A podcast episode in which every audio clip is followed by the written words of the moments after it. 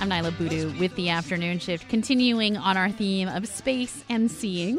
With today's technology, astronomers can see billions of years into the past, but they've never been able to see the first light emitted in the universe after the Big Bang. That could be about to change thanks to a new high powered telescope being developed by the University of Chicago and 10 partner organizations. The billion dollar Giant Magellan Telescope is one of the first in a new generation of extremely large Earth based telescopes, which may spur a new era for astronomy. Wendy Freedman is the board chair for the Giant Magellan Telescope Organization and a university professor of astronomy and astrophysics at the U of C. Professor Freedman, thanks for joining us. Oh, thank you very much for having me join you. So, maybe you can give us a sense of how giant is the Giant Magellan? Well, it's a telescope that has a mirror that spans uh, 80 feet in diameter. So it's uh, if you think of the first telescope of Galileo that had a two-inch mirror, uh, for 400 years we've been building larger and larger telescopes, and uh, when this one is um, uh, in 2021, when we have the first part of this telescope assembled, it'll actually be the biggest optical telescope in existence at that point. So it, it's pretty behemoth uh, machine compared to uh, our current telescopes. I imagine a lot goes into assembling that. Uh, where is it going to be? The telescope is going to be located in the Andes Mountains in Chile. It's a, a site that is um, very dark and very remote and uh, has pretty much perfect conditions for taking on the kinds of observations that we're planning to do with the telescope. And does this how much does the size improve the quality of what we're seeing in telescopes right now, for example? So the size is very important for two reasons. Uh, the first is that the resolution or the clarity with which you can see distant images uh, scales as the size of the telescope mirror. So the bigger the telescope, the bigger and uh, the more sensitivity you have and the better the clarity or the resolution. And so the Hubble Space Telescope, um, people are familiar with Hubble and its spectacularly sharp images. This will have 10 times the resolution of the Hubble Space Telescope, so um, because of its larger size.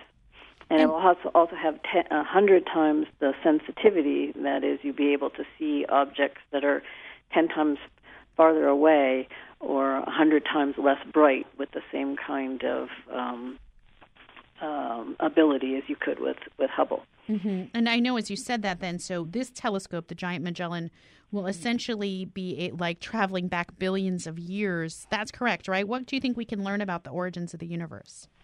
So what this telescope will enable, uh, enable us to do is, uh, right now we can see um, in the earliest moments of the universe. Uh, of course, we had a Big Bang explosion. We don't see the remnant radiation from that explosion until about 380,000 years after the Big Bang, and we see that in microwaves, the radiation that you know, we're familiar with in our microwave uh, ovens.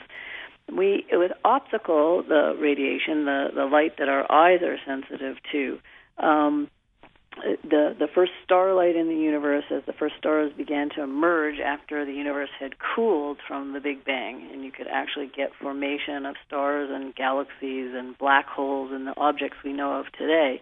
We haven't been able to witness that directly.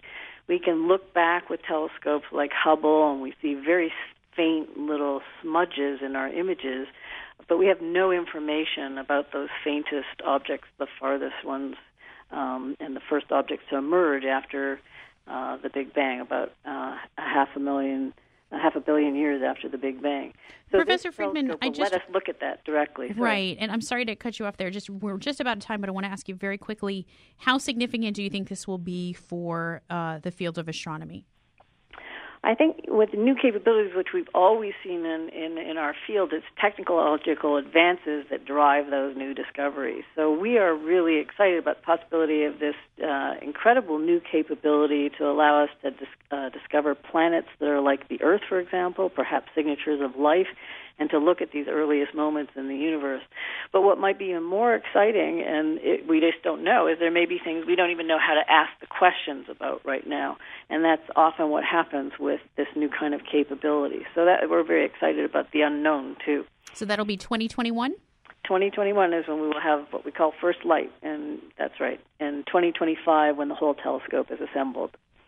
That's Wendy Freedman, board chair for the Giant Magellan Telescope Organization, also with the University of Chicago. Thanks for being with us, Professor. Thank you.